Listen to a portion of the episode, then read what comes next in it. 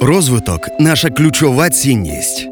Mind Energy з Діаною Лисенко це подкаст про сучасну бізнес-освіту від Academy Дітек та Радіо Сковорода.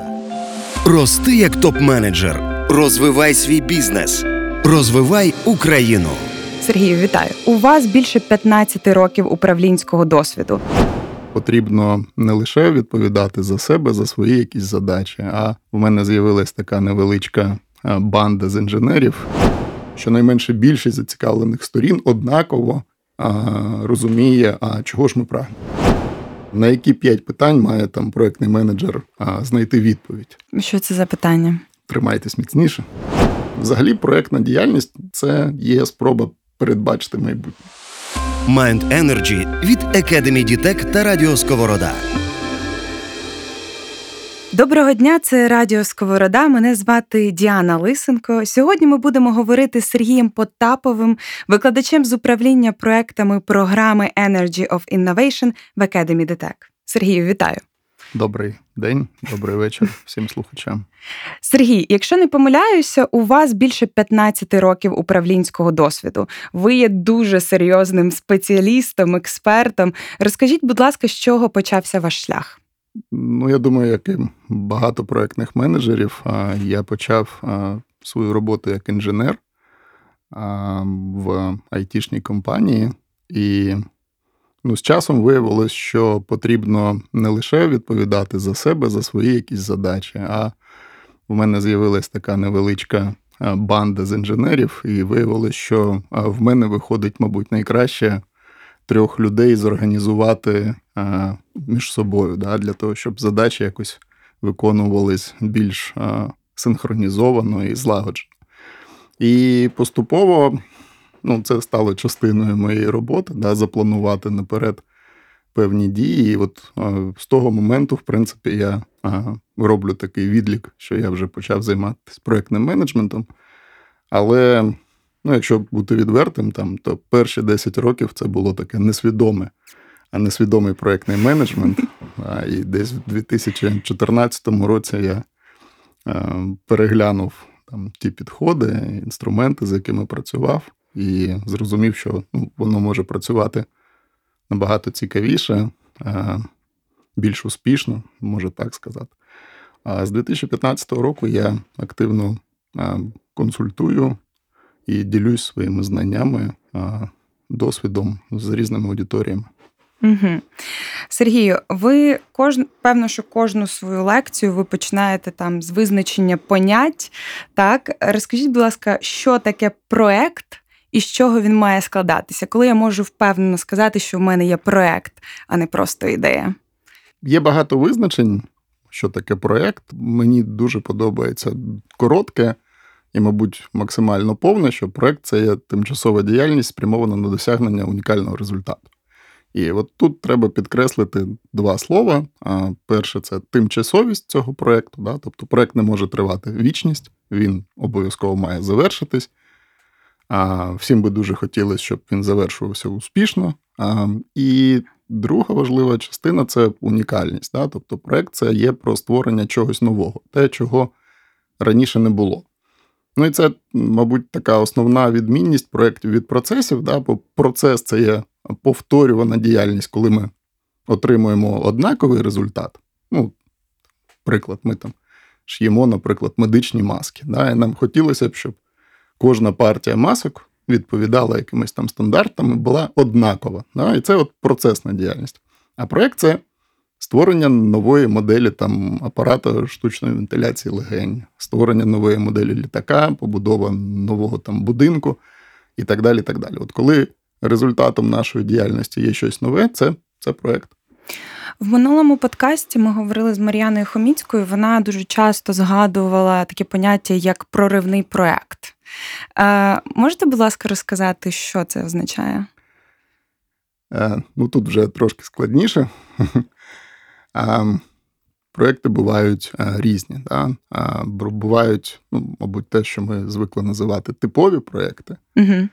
Ну, Це наче наче знову там будинок, але вже будинків ми схожих збудували багато. А В якомусь випадку треба врахувати там, ґрунти, ще щось. Да? Але ми розуміємо, що на 90% він буде повторюваний. Да? Оце типовий проєкт. А коли ми говоримо ну, там, інноваційний чи проривний, дослідницький проєкт, ось ця ідея, яка лежить в основі, вона про ну, якусь дуже велику цінність, да? щось, ну, що буде створено велика цінність, яка буде важливою для для багатьох людей, яка суттєво поміняє те, як раніше ми робили речі, і так далі. Да, от, В Штатах є навіть такий підхід, да, що якимось там суперінноваційними чи проривними ідеями будуть такі ідеї, які, там, наприклад, в 10 разів покращать щось, що було раніше. Ого. Да, ну, от Такий навіть є англійською мовою 10X а, а, критерій. А, І от якщо ми з вами там подивимось, там згадаємо історію не так давно про про, про айфони, да, які з'явились буквально там 10 років тому, от, а, вони суттєво змінили взагалі а, те, як люди користуються а, контентом мобільно, да, не прив'язано там до якогось певного робочого місця. а Саме от ти постійно маєш з собою там телефон, ти на зв'язку, і ти можеш споживати там різний контент. От це якраз приклад проривної якоїсь ідеї, проривного проєкту, який суттєво змінив а, спосіб, ну не знаю, життя багатьох людей. Угу. Тобто, для того, щоб зрозуміти, чи мій проект проривний чи ні, мені потрібні певні критерії успіху, да? тобто розуміння взагалі, як оцінити свій проект. І тут у мене питання не тільки до вас, до мене, як для того, хто веде цей проект. Ем, в кожен раз проект залучено дуже багато людей. Це різні там, наприклад, стейкхолдери. Це ті люди, які інвестували в проект, ті люди, які його виконують, і ті люди, які дивляться, як він виконується, да? контролюють свого роду. Як зробити так, щоб ці всі критерії були однакові, щоб всі люди, які залучені, залучені і зацікавлені у ньому, розуміли, куди вони рухаються? Ну, тут два питання. Да, Спробую відповідати по черзі. Спочатку про критерії успішності. Ну, Це стосується взагалі всіх проєктів, да, бо перед тим, як ми починаємо якесь детальне планування, було б непогано, щоб ми взагалі визначили, а як ми зрозуміємо, що ми ось це нове, унікальне зробили, да, що ми чогось досягнули. Бо ну, дуже часто бувають такі проекти, що наче все зроблено згідно там технічного завдання, але від того, що в кінці ніхто не щасливий. І проговорювати критерії успішності ну, необхідно, да, бо ну, це є складова взагалі багатьох інструментів, які в подальшому полегшують планування. Ось це визначення критеріїв успішності. І, ну, як показує практика, ви таке от класне слово використали стейкхолдери, да, зацікавлені сторони. А в будь-якому проєкті, типовому, інженерному, інфраструктурному, проривному, є величезна кількість ось таких зацікавлених сторін. І як показує практика, не існує, ну неможливо зробити такий проєкт, який би робив щасливими абсолютно всіх всіх всіх всіх стейкхолдерів. Да? А принципово це неможливо. Да? Бо ну, Дуже Елем... багато людей. Е, ну, то елементарно. Е, от у нас є, наприклад, головний інженер і е, головний фінансист. І ми розуміємо, що в них принципово різні вимоги до проєкту. Одному uh треба зробити класне технічне рішення, а іншому треба зробити бажано безкоштовно. І ми розуміємо, що ну, вони завжди будуть дивитись на, на один і той проєкт, на один і той результат з різних точок зору.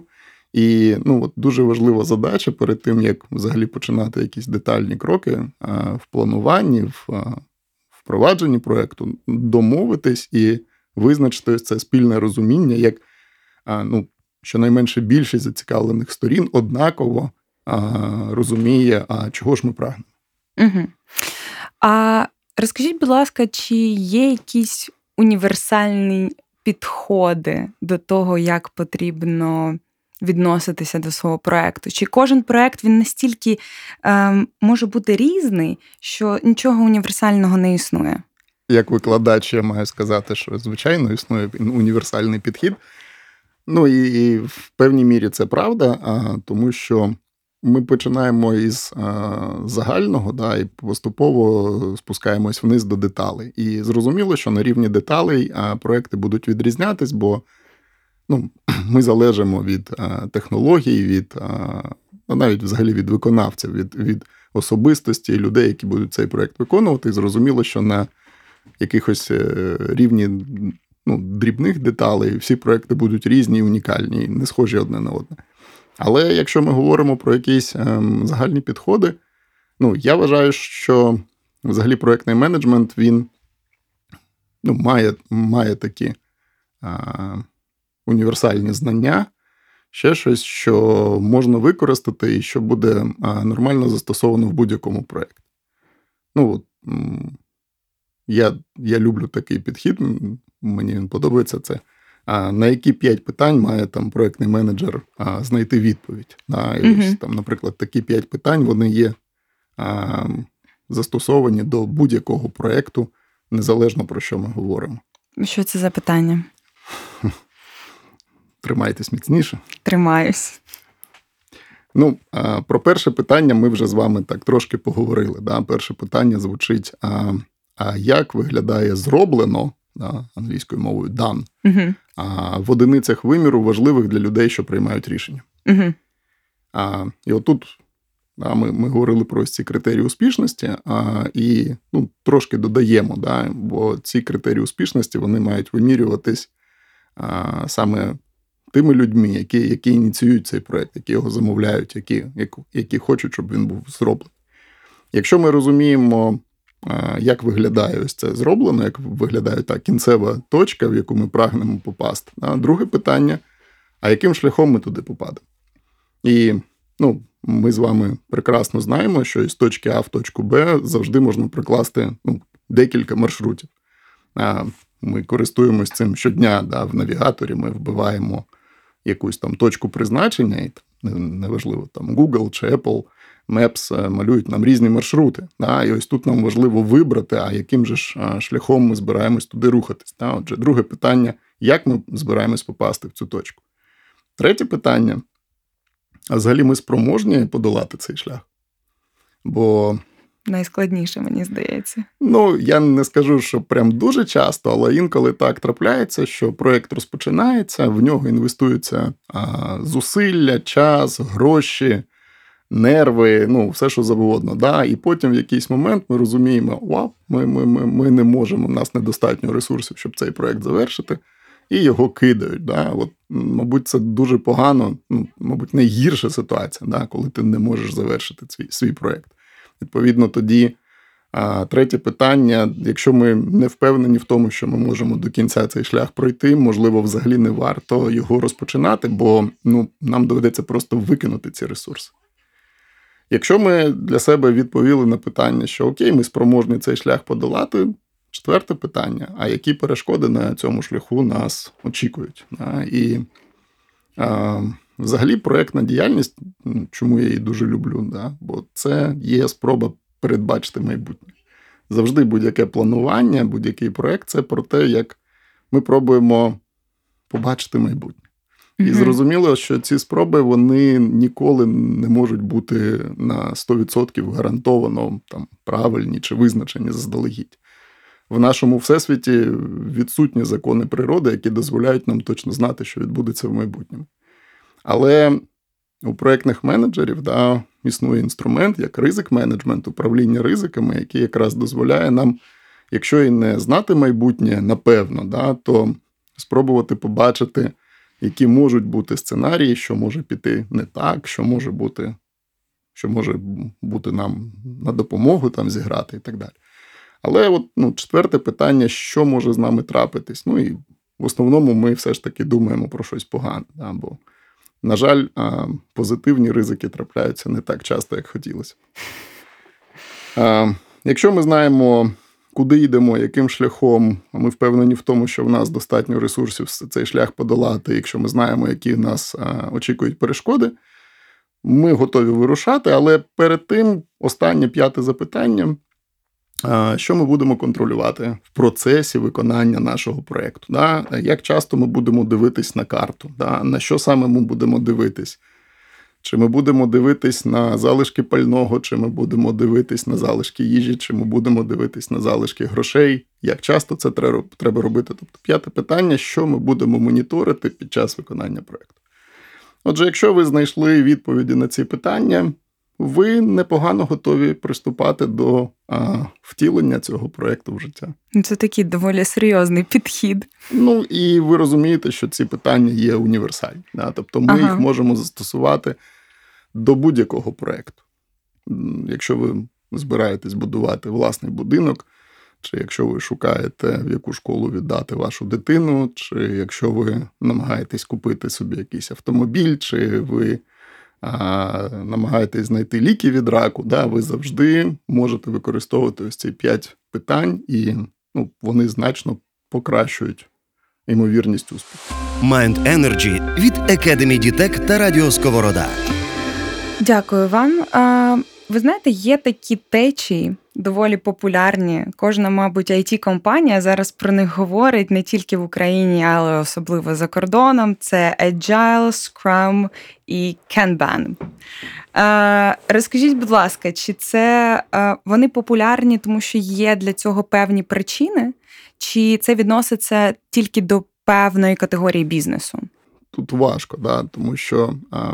Я вважаю, що в певній мірі це ну, те, що називається зараз модним словом хайп. Да? Тобто uh-huh. певна така хайпова складова існує.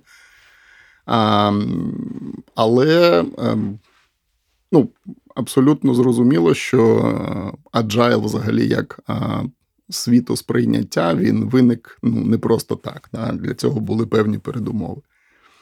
Ми трошки поговорили про ризики, я думаю, ще поговоримо, але ну, взагалі ризики вони породжуються тим, що будь-який проект стикається з невизначеністю. Да? Ну, Це от якраз наша неспроможність точно знати майбутнє. Ми можемо це назвати невизначеністю, і зрозуміло, що невизначеність в різних проєктах буде різна.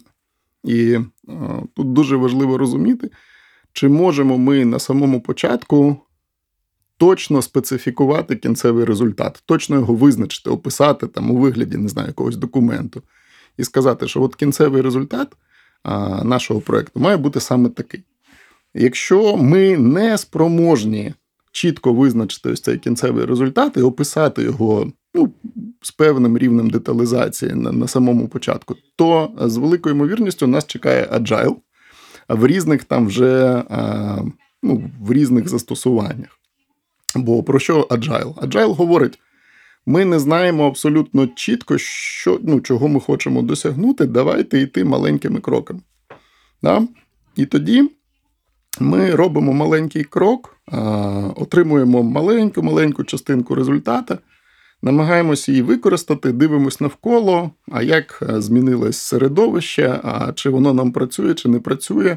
Що ми можемо з е, того, що ми отримали, взяти корисного, що нам треба відкинути, і зробити наступний маленький крок. Наступний, наступний, наступний. І тоді, ось таким маленькими кроками, можливо, ми не отримаємо прям ідеально щось от, супер правильне, да, але ми отримуємо точно максимальну цінність в умовах суттєвої невизначеності. Та Це ну, це взагалі, якщо так говорити про а, такий agile підходи взагалі в проєктному управлінні. Да? Тобто ми не можемо чітко сказати, а, що є кінцевим результатом, і тому маленькими кроками ми туди рухаємось. А, Scrum, Kanban – це просто різні а, вже фреймворки англійської мови, не знаю, як це правильно перекласти українською. Да? uh Ну, Фактично, це такий набір правил. От роби так, і в тебе вийде непоганий agile в певних умовах. Да? Відповідно, ну, тут вже залежить від того, а, яка у вас команда. А, Тобто там існують певні набори правил, де можна визначити, що краще використовувати Scrum, чи чи Kanban, чи Scrum-Ban, чи Safe і так далі. і так далі, і так далі. Але Е, основне питання про застосування аджайлу як такого. Да?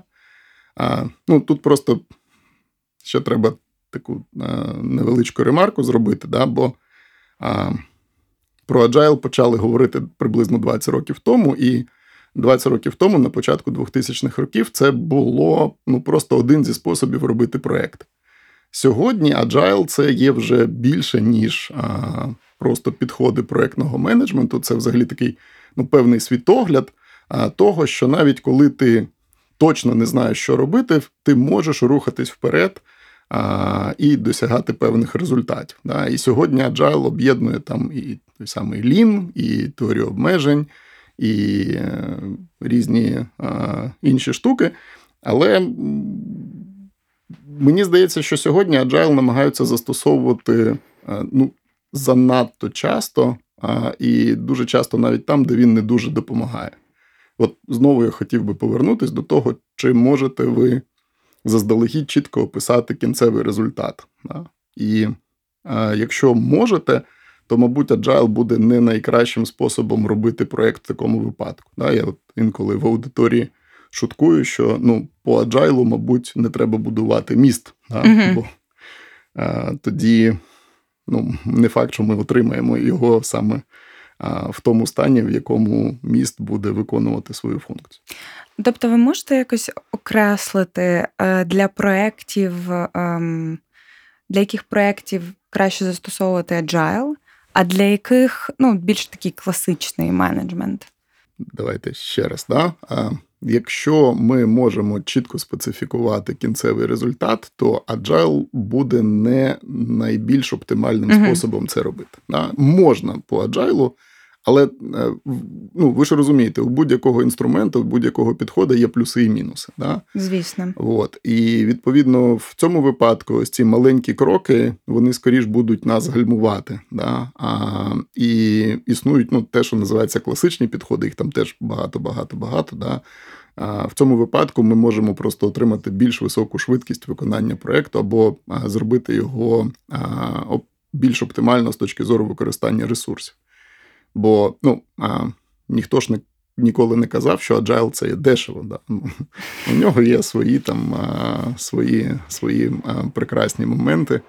І от те, що він дуже популярний в ІТ, ну це саме тому, що в ІТ дуже важко заздалегідь сказати, яким має бути кінцевий ось цей айтішний продукт, раз, да? Угу. І в ІТ, в принципі, ну, скажімо так, на сьогоднішньому рівні розвитку українського IT ми можемо на, умовно кажучи, на кожний проєкт збирати окрему проєктну команду. Це є достатньо дорого. Але в цьому випадку ми там не 100% якоюсь ефективністю можемо закривати там питання тої самої невизначеності, якихось ризиків. Якщо ж мова йде там не про IT, то там застосування agile, ну, воно, скажімо так, можливо, але а, викликає набагато більше якихось додаткових питань, про які треба ну, не забути.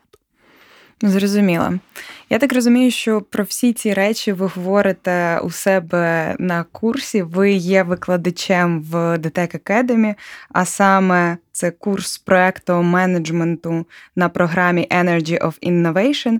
Розкажіть, будь ласка, які теми ви розглядаєте зі своїми студентами? Тут, мабуть, треба почати взагалі з цієї програми, а, бо ну, це така корпоративна MBA-програма. А, І вона покриває не лише там проектний менеджмент, а взагалі а, складається з 11 модулів, де учасники поступово ну, опановують різні складові того, чим має займатися менеджер високого рівня. Да? Тобто, все починається там зі стратегічного планування. Ми говоримо про проектний менеджмент, операційне управління, фінанси, управління людьми і так далі. і так далі, і так далі. Тобто детальніше, я думаю, що можна на сайті Академії побачити цю програму і що там робиться.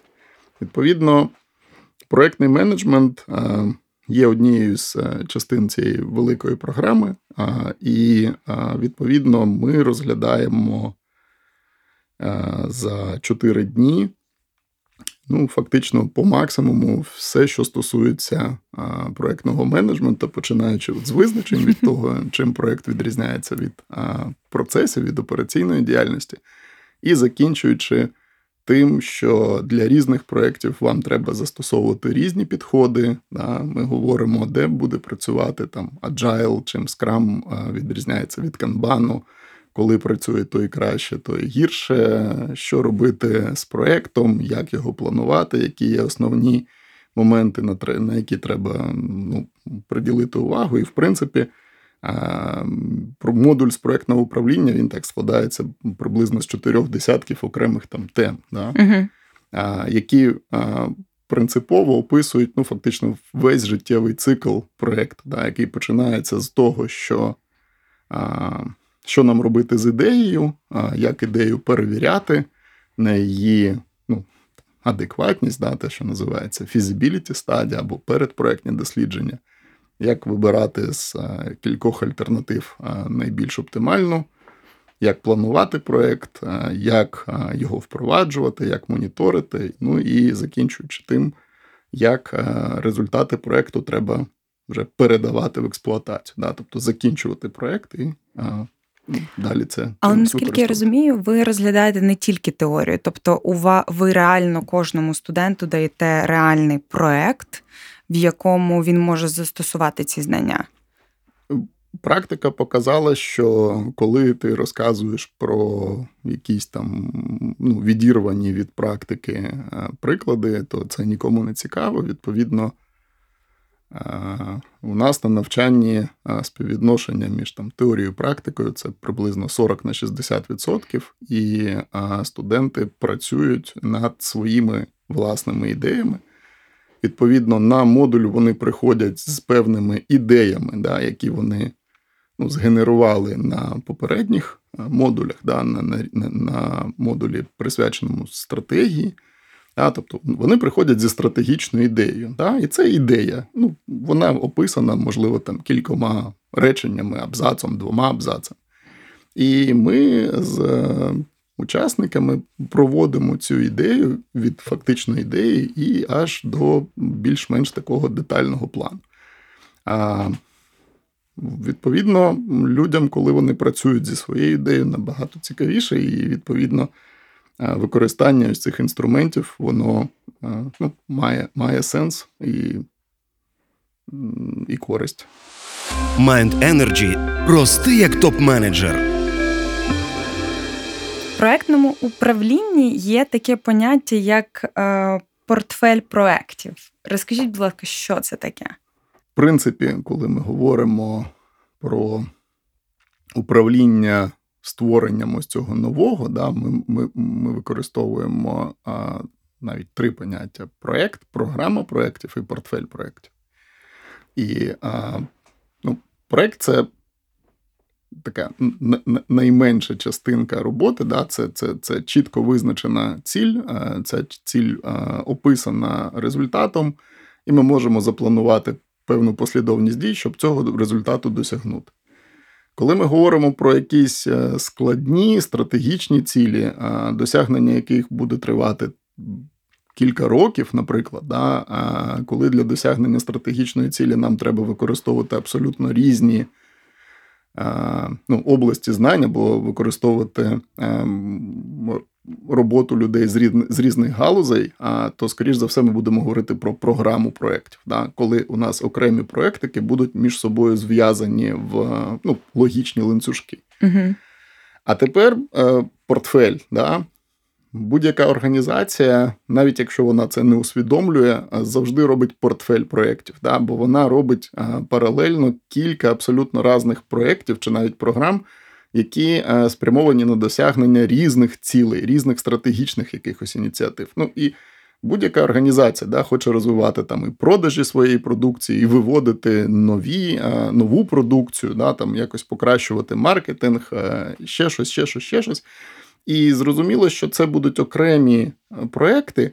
А тепер найважливіше, да, коли ми хочемо зробити декілька проєктів одночасно, ми попадаємо в ситуацію, що на все одночасно нам ресурсів не вистачає.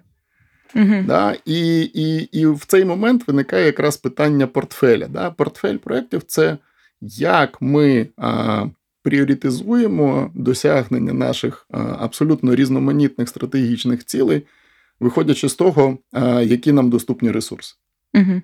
І це означає, що ну, в ідеальному світі, коли б ми не були обмежені ресурсами, це позначало, що ми можемо зробити там хоч 100 проєктів, хоч 300, і зробити їх максимально швидко. Але в реальному житті не існує організація, яка має доступ до безмежних ресурсів, а це означає, що нам доводиться обирати.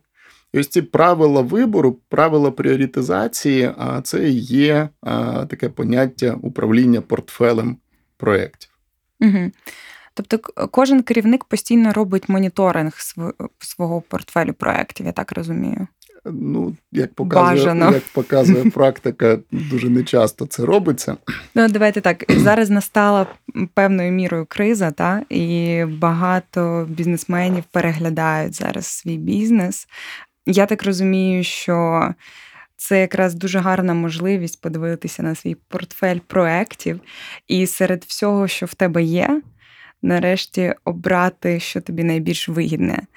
Е, чи є у вас якісь поради, як правильно потрібно подивитися на нього? Е, криза, вона, мабуть, на всіх по-різному вплинула, але точно ми можемо сказати, що будь-яка організація будь-яка. От ми зараз говоримо про фактично будь-який бізнес, навіть якщо ми навіть говоримо про некомерційні організації. Uh-huh. Да? А будь-яка організація вона стикнулася з тим, що заплановані ресурси, і тут ми розуміємо і людей, і якісь там машини, і, можливо, там фінансові ресурси. А, ну, Тобто, як вони собі намагалися прожити 20-й рік, ось ці плани суттєво помінялись. Да? Криза точно вплинула на доступність ресурсів в широкому сенсі цього слова. Звідси висновок. Да? Якщо у вас перерозподілилися ресурси, це означає, що ваша спроможність, да, пам'ятаємо третє третє, третє питання. Вона змінилась. да, Ваша спроможність досягнути кінцевого результату, вона помінялась. І це означає, що ну, було б непогано переглянути, а, що ви збираєтесь робити а, з тими ресурсами, які доступні вам а, сьогодні з великою ймовірністю ви переглянете портфель ваших проєктів. Ну і тут можна говорити про про різні поради. Да. Я все ж таки а, ну, більш сповідую такий а, е, економічні розрахунки для а, визначення пріоритизації, тому mm я би дуже радив дивитись на два параметри. Параметр номер один це наскільки швидко ви можете завершити певний проєкт, який ви який ви вже виконуєте. Да, І чим швидше ви можете його, умовно кажучи, закінчити, тим він має бути більш пріоритетним. Ну і другий але, але якщо він потребує додаткових ресурсів, ем... ви можете його швидше закінчити, але він все ж таки потребує певної міри ресурсів. Ми ж проекти робимо не просто тому, що нам захотілось. Та? Ми робимо проекти для того, щоб ось це нове, що ми робимо, принесло нам певні бенефіти, переваги, угу. вигоди. Відповідно, чим швидше ми цю перевагу отримаємо, да, готовою до вже використання, тим відповідно швидше ми зможемо генерувати там додатковий якийсь там грошовий потік, ну, додаткові гроші, які допоможуть нам в кризі виграти. Саме тому я от ставлю цей час до завершення проекту як пріоритет номер один.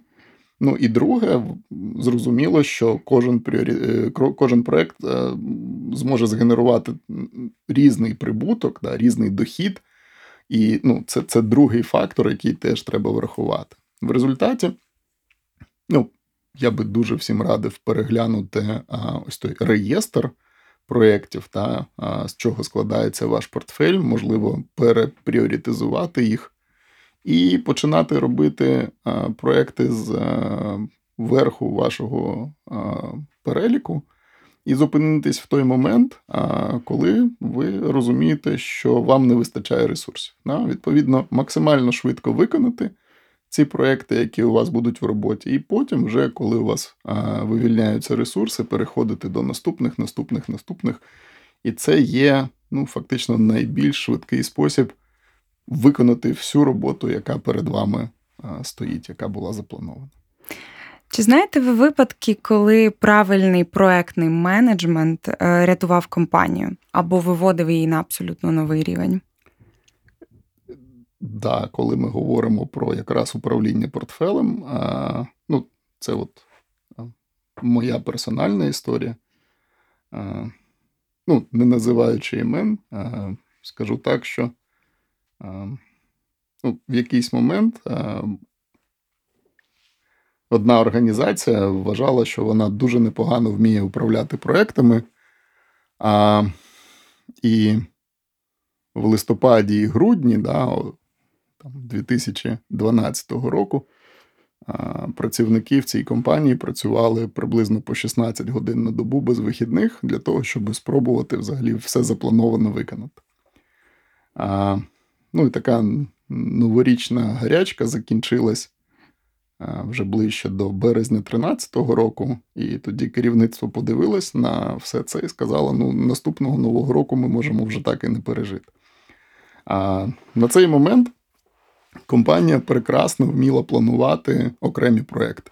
Угу. Але от якраз питання розподілу ресурсів і питання невизначеності, да, тобто принципової неспроможності знати, що буде в майбутньому, призводило до того, що ті проекти, які запускались, їх доводилось переплановувати, переплановувати, переплановувати. Чому? Тому що через ось ці ресурсні залежності, да, зміни в одному проєкті призводили до того, що доводилось а, вносити зміни в усі інші проекти.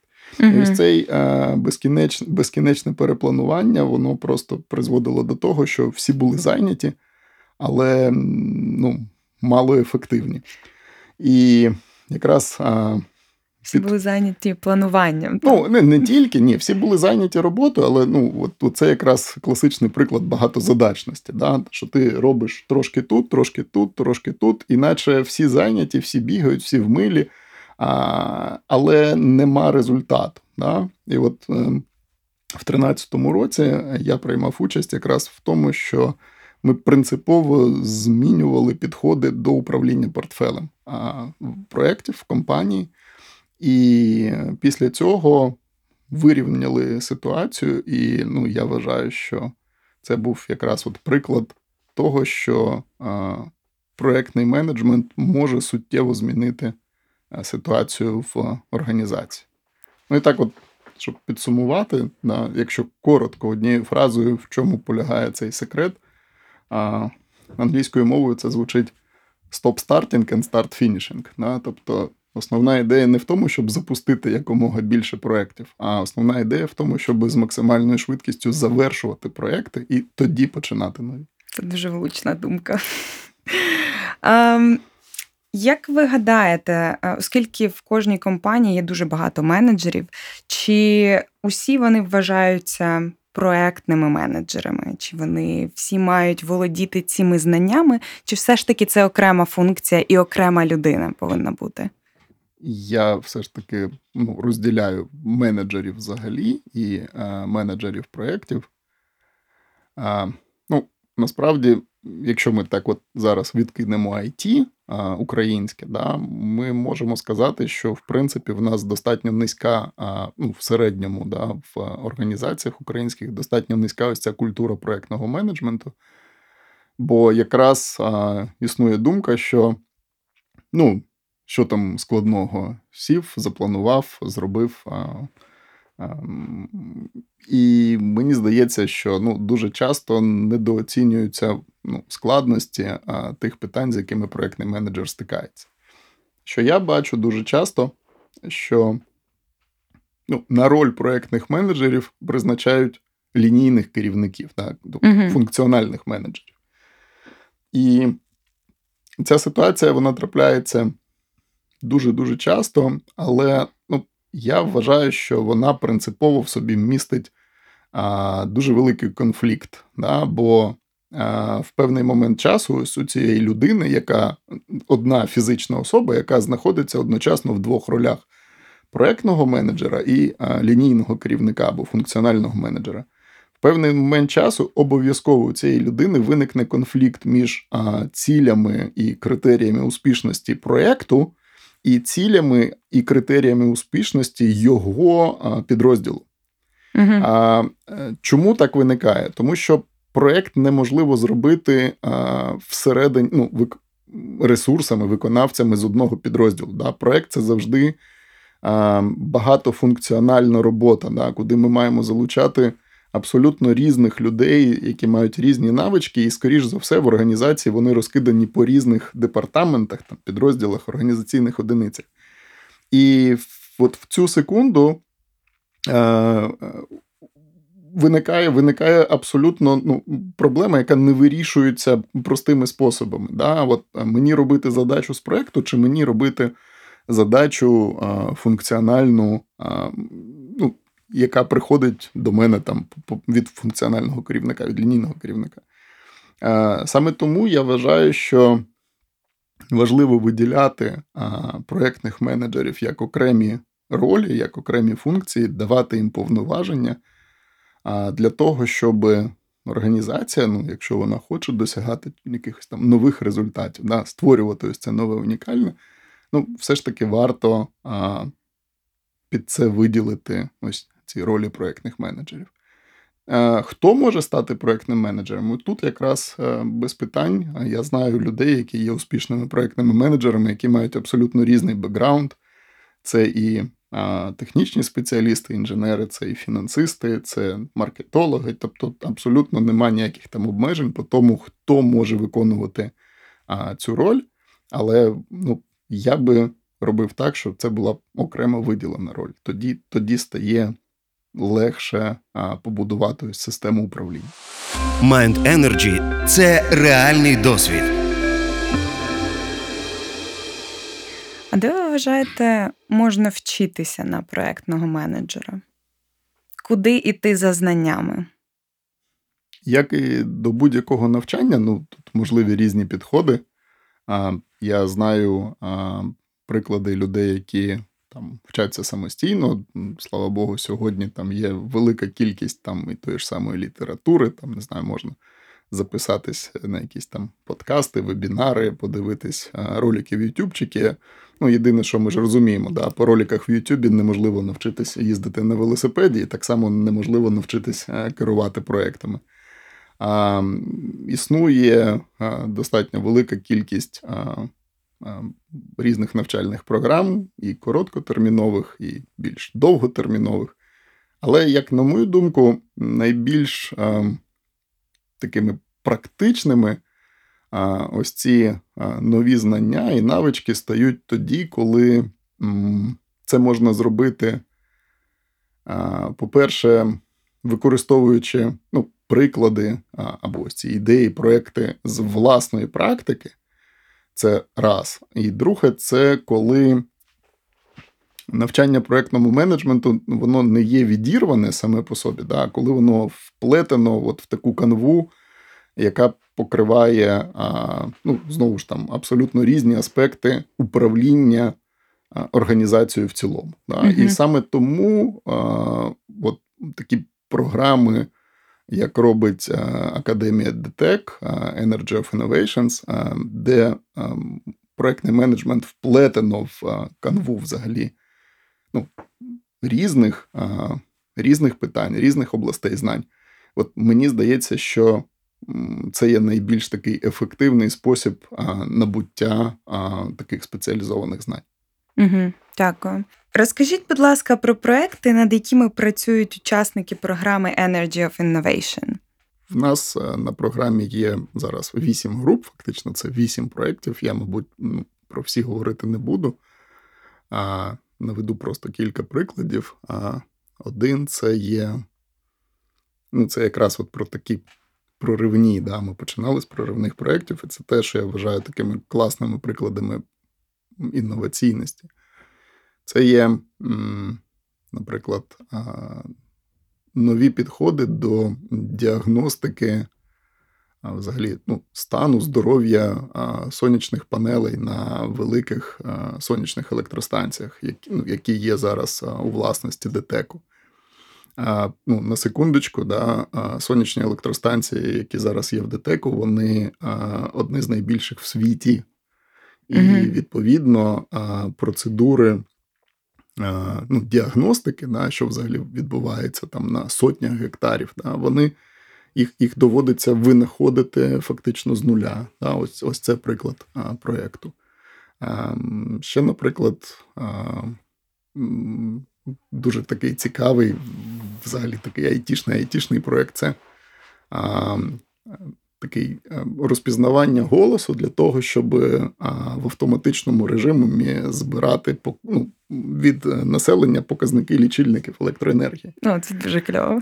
Ну да, бо ну з одного боку, ми ж можемо сказати, та ну come on, там там у Київенерго є там персональний кабінет, іди зареєструйся і вноси туди в комп'ютері показники. Мої батьки, пенсіонери, вони не зможуть цього робити. І їм набагато простіше там кудись подзвонити, і ми розуміємо, що якщо там з іншого ну, на іншому кінці телефонного дроту сидить жива людина, це величезне навантаження на людей і так далі. і так далі. Да? Якщо це замінити а, ну, взагалі програму, яка розпізнає мову, да, і здатна від пенсіонера отримати показники лічильника от в такому зручному для пенсіонера форматі ну це ж бомба, да? бо ця штука вона може відмасштабуватись. Ну, Ми ж розуміємо, що сьогодні вартість там якогось сервера чи ще чогось, вона вона абсолютно нічтожна, да? абсолютно ніяка в порівнянні з вартістю живої людини. А, Ну, ось теж такий приклад. Ну, мабуть, що. Ну, Два таких наведу, і це не те, щоб там інші команди образити, але ну, от вони для мене такі якраз яскраві приклади проривних проєктів. А як взагалі відбувається робота над проектами під час навчання на програмі? Взагалі, програма розрахована на а, півтора року, тобто 11 модулів вони розписані по 18 місяцях. Зараз, на жаль, карантин трошки вніс а, зміни в плані, але ну, все одно академія а, намагається триматись там графіків. І відповідно, ну, умовно, раз в півтора місяці відбувається новий модуль. І на кожному модулі ось ці ну, ідеї, які були згенеровані на самому початку, вони набувають все більше і більше, і більше і більше деталей.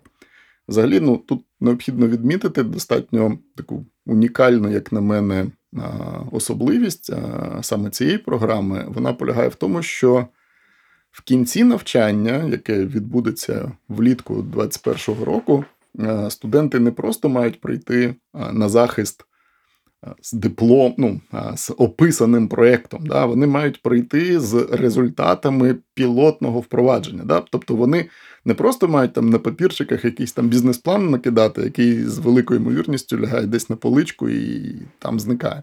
Вони мають прийти до керівництва з результатами реальних якихось перших кроків. Да? Тобто вони мають не просто запланувати там проєкт, да? вони мають запланувати вже впровадження, щось зробити і отримати реальні живі результати, ну, от, які будуть підтверджувати те, що. Да, відповідь на питання 1, 2, 3 і 4 в нас не знайдені правильно. А, Відповідно, на кожному модулі до ось цих планів додається все більше деталей, угу. але, ну, скажу відверто, команди між модулями теж ну, не не байдикують, бо фактично щотижня вони збираються, щось там обговорюють, все більш детально планують.